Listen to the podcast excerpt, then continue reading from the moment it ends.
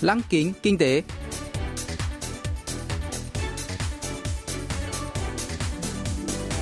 Xuân Trường xin kính chào quý vị và các bạn. Mời quý vị và các bạn cùng theo dõi chuyên mục Lăng kính kinh tế của Đài Phát thanh Quốc tế Hàn Quốc KBS World Radio phát sóng vào thứ hai hàng tuần.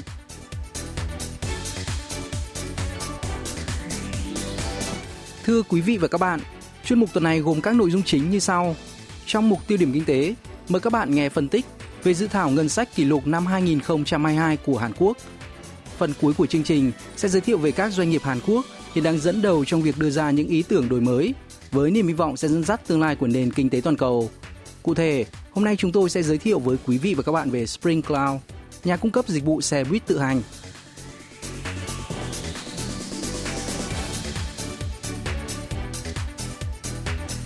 Ngày 31 tháng 8, chính phủ Hàn Quốc đã mở phiên họp nội các thông qua dự thảo ngân sách năm 2022 với quy mô 604.400 tỷ won, 522,95 tỷ đô la Mỹ, tăng 8,3% so với năm nay. Dù kỳ vọng nền kinh tế sẽ tăng trưởng 4% trong năm 2021 và phục hồi nhanh chóng trong năm sau, song chính phủ giải thích ngân sách siêu khủng nhằm mục đích thu hẹp phần cực kinh tế và xã hội do hậu quả của dịch COVID-19, chuẩn bị cho các động lực tăng trưởng tương lai. Tuy nhiên, việc chính phủ liên tục mở rộng tài khóa mạnh mẽ trong những năm gần đây đã làm tăng nợ quốc gia, trong khi dân số thuộc độ tuổi lao động đang giảm do tỷ lệ sinh thấp, dân số già hóa, đang gây lo ngại trầm trọng về thâm hụt ngân sách và tính lành mạnh tài chính. Ông Kim Quang Sok, Giám đốc Viện Nghiên cứu Kinh tế và Công nghiệp Hàn Quốc, phân tích chi tiết dự thảo ngân sách năm 2022 của chính phủ Hàn Quốc. 일단 2020년 코로나19의 팬데믹 위기 상황에 우리가 진입하면서 Năm nay, Hàn Quốc đã tập trung khắc phục khủng hoảng dịch COVID-19 và đặt mục tiêu đưa nền kinh tế trở lại bình thường, giảm phong cử trong năm 2022. Sau đó, điều quan trọng là mở rộng hỗ trợ cho các nhóm đối tượng ưu thế trong xã hội và quan điểm này đã được phản ánh rõ rệt trong kế hoạch ngân sách năm 2022 với ngân sách phân bổ cho y tế, phúc lợi và việc làm lên tới gần 217.000 tỷ won, 187,76 tỷ đô la Mỹ, chiếm 35,7% 5% ngân sách.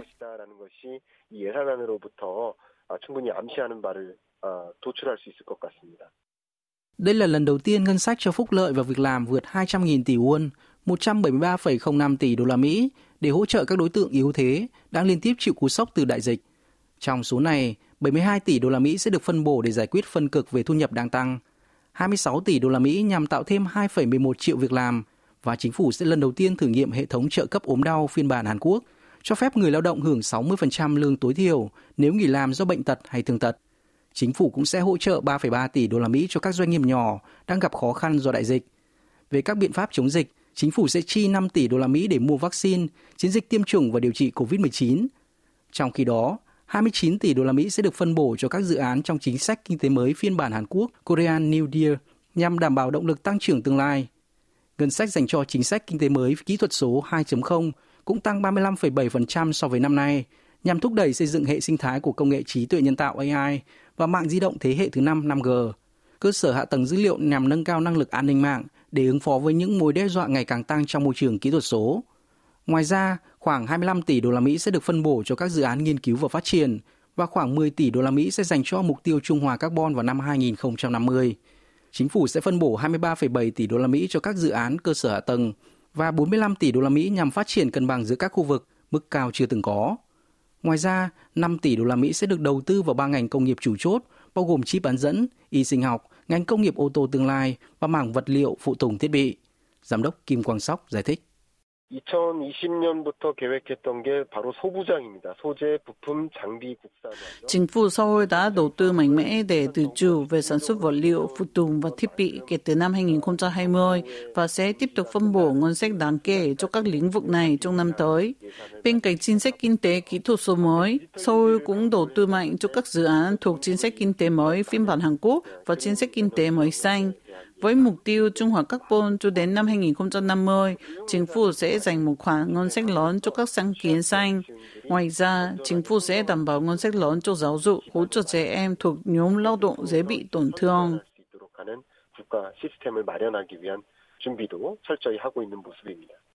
Một số ý kiến cho rằng ngân sách đã tăng quá nhanh trong những năm gần đây, hơn 8% mỗi năm kể từ năm 2019. Ngân sách đã tăng gần 150 tỷ đô la Mỹ so với 4 năm về trước, 370 tỷ đô la Mỹ năm 2018, khiến ngân khố quốc gia gần như cạn kiệt. Chính phủ dự kiến sẽ thu khoảng 548.000 tỷ won, khoảng 473 tỷ đô la Mỹ tiền thuế.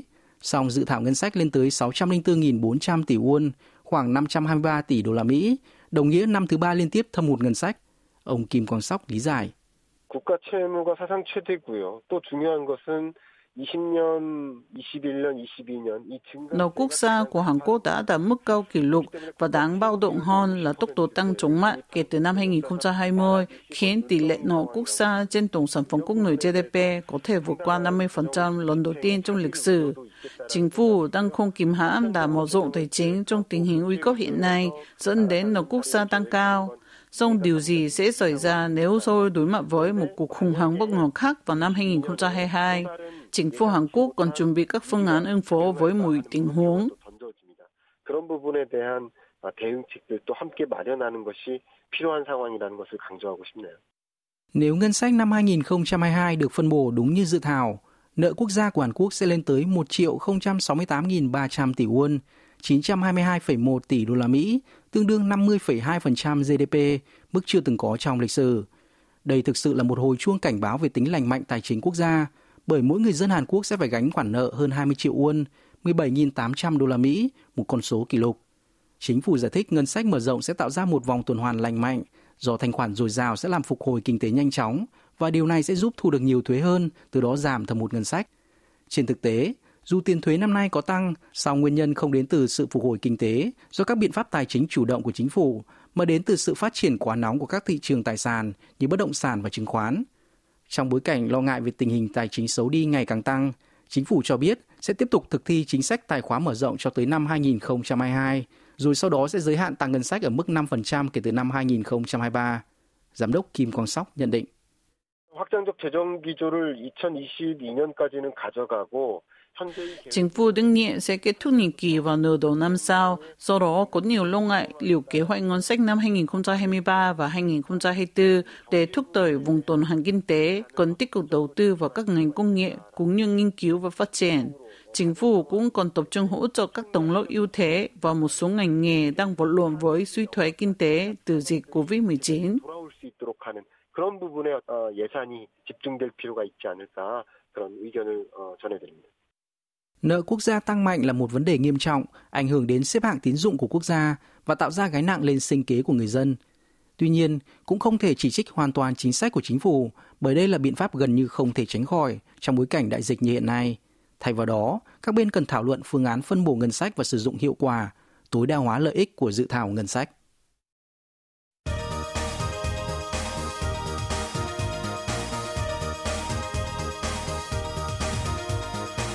Tiếp theo chương trình là phần doanh nghiệp tiên phong trong kinh tế Hàn Quốc, giới thiệu về những doanh nghiệp Hàn Quốc đi đầu trong việc tạo ra những ý tưởng mới, sở hữu công nghệ hàng đầu và hứa hẹn sẽ dẫn dắt nền kinh tế trong tương lai.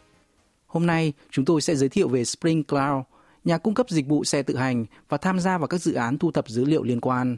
Spring Cloud hiện đang điều hành xe buýt tự hành đường ngắn tại bốn khu vực ở Hàn Quốc, gồm đảo Sonyu ở thành phố Kunsan, tỉnh Bắc Chola, thành phố Daegu, thành phố hành chính Sejong và Đại học Khoa học và Công nghệ Quốc gia Seoul, Seoultech, dựa trên cơ sở hạ tầng và công nghệ tiên tiến về xe tự hành. Giám đốc Song Yong Ki của Spring Cloud là một chuyên gia về phần mềm ô tô, từng là giáo sư nghiên cứu tại trường đại học Yonsei. Ông đã phát triển một hệ thống có tên là AuraView, hiển thị môi trường 360 độ xung quanh xe ô tô bằng 4 camera đặt trên xe, một công nghệ lần đầu tiên xuất hiện tại Hàn Quốc. Với tầm nhìn về xe tự hành, cùng hy vọng có thể tạo ra một dịch vụ mới, mang đến sự an toàn và tiện lợi cho con người Giám đốc Song Yong Ki đã quyết định thành lập Spring Cloud năm 2017. Ông cho biết. 셔틀이라고 하는 건 보통 이제 짧은 거리를 반복 운행하는 거잖아요. 그래서 Xe buýt tự hành đường ngắn được dùng để chở nhân viên hay học sinh và sinh viên trong khu vực nhất định như trường học hay nhà máy, dừng và đổ tại nhiều điểm gần nhau. Và chúng tôi cũng đang tập trung nghiên cứu dịch vụ xe buýt tự hành, đặc biệt là ở mảng du lịch. Tất nhiên, tự mình lái xe đến một điểm du lịch là rất tuyệt, nhưng nếu có xe tự lái đưa đón khách du lịch tới các điểm tham quan thì cũng thú vị không kém. Tương tự tàu điện mặt đất tramway đặc trưng ở châu Âu, Spring Cloud mong muốn tạo ra dịch vụ xe buýt tự hành đường ngắn dành cho du khách đi du lịch tại Hàn Quốc.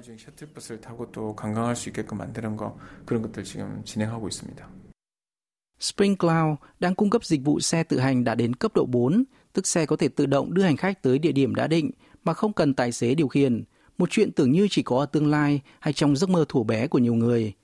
Để đạt đến cấp độ tự lái 4 hoặc 5, cần giải quyết rất nhiều vấn đề phức tạp trong quá trình di chuyển. Do đó, Spring Cloud đã và đang phát triển công nghệ trí tuệ nhân tạo AI, giúp các hệ thống tự lái có thể phân tích và ứng phó với các tình huống một cách thông minh từ dữ liệu trên điện toán đám mây, cloud. Spring Cloud tự hào sở hữu công nghệ tự lái mang tên STEP, được phát triển với sự hỗ trợ của Bộ Khoa học Công nghệ Thông tin và Truyền thông. Giám đốc Song Yong Ki chia sẻ. 어떤 고객이 있는데 저희 자율주행 서비스를 실제 이제 만약에 사고 싶다. An toàn là mối quan tâm hàng đầu của khách hàng khi cân nhắc mua hay sử dụng dịch vụ xe tự hành. Công nghệ tự lái STEP của chúng tôi phân tích dữ liệu từ các cảm biến để nhận dạng đối tượng một cách chính xác. Thí nghiệm cho thấy công nghệ này đạt mức độ an toàn lên tới 99,9%, một giải pháp đáng tin cậy cho người dùng. Trên thực tế, xe tự hành phải xử lý nhiều tình huống phức tạp như chạy trên đường không có làn đường, nhận dạng và tránh người đi bộ hay cây cối bên đường, hoặc di chuyển trong trời mưa tuyết cả ngày lẫn đêm. Chúng tôi đã phát triển công nghệ tự lái an toàn trong các điều kiện khác nhau và đây là ưu thế của Spring Cloud trước các đối thủ cạnh tranh.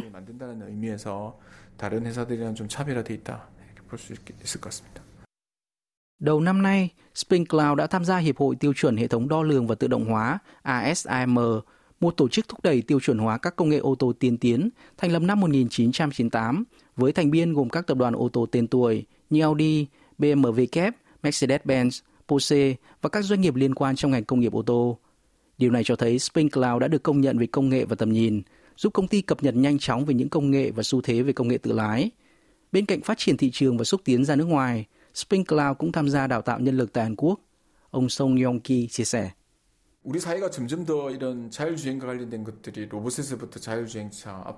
Chúng tôi nhận thấy ngày càng có nhiều giải pháp liên quan đến công nghệ tự lái như robot, xe tự hành cho đến máy bay, đòi hỏi nhiều nhân lực.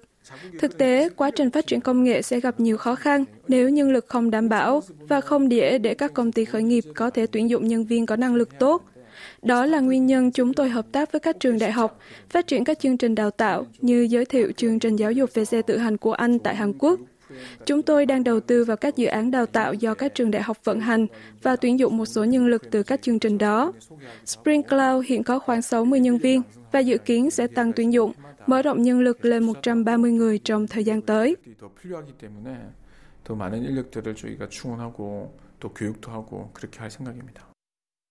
Spring Cloud đã hợp tác với công ty AutoSense của Anh để thành lập Học viện Công nghệ tự lái toàn cầu. Thành lập năm 2016, AutoSense là một cộng đồng gồm hơn 6.000 kỹ sư, nhà nghiên cứu và chuyên gia liên quan đến công nghệ tự lái đến từ 39 quốc gia trên thế giới, thường xuyên tổ chức hội thảo hàng đầu về công nghệ tự lái. Thông qua học viện, SpringCloud hy vọng có thể đào tạo, nuôi dưỡng đội ngũ nhân lực về xe tự hành. Ông Song Yong-ki bật mí về kế hoạch tiếp theo.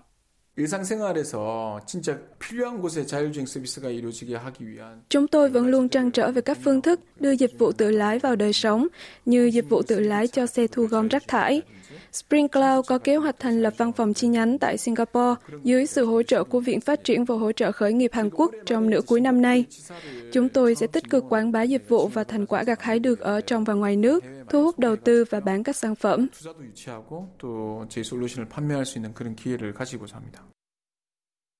Mục tiêu của Spring Cloud là phát triển các dịch vụ xe tự hành trên quan điểm người tiêu dùng, như dịch vụ xe đưa đón tự hành dành cho người dân sống ở vùng sâu vùng xa, người khuyết tật, Luôn hướng đến những đối tượng yếu thế trong xã hội, Spring Cloud đang nỗ lực thúc đẩy công nghệ xe tự hành, một công nghệ vẫn cần thời gian để thực sự đi vào cuộc sống.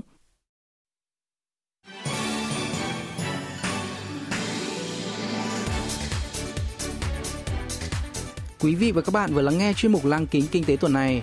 Cảm ơn quý vị và các bạn đã quan tâm theo dõi. Xin kính chào tạm biệt và hẹn gặp lại trong chương trình tuần sau.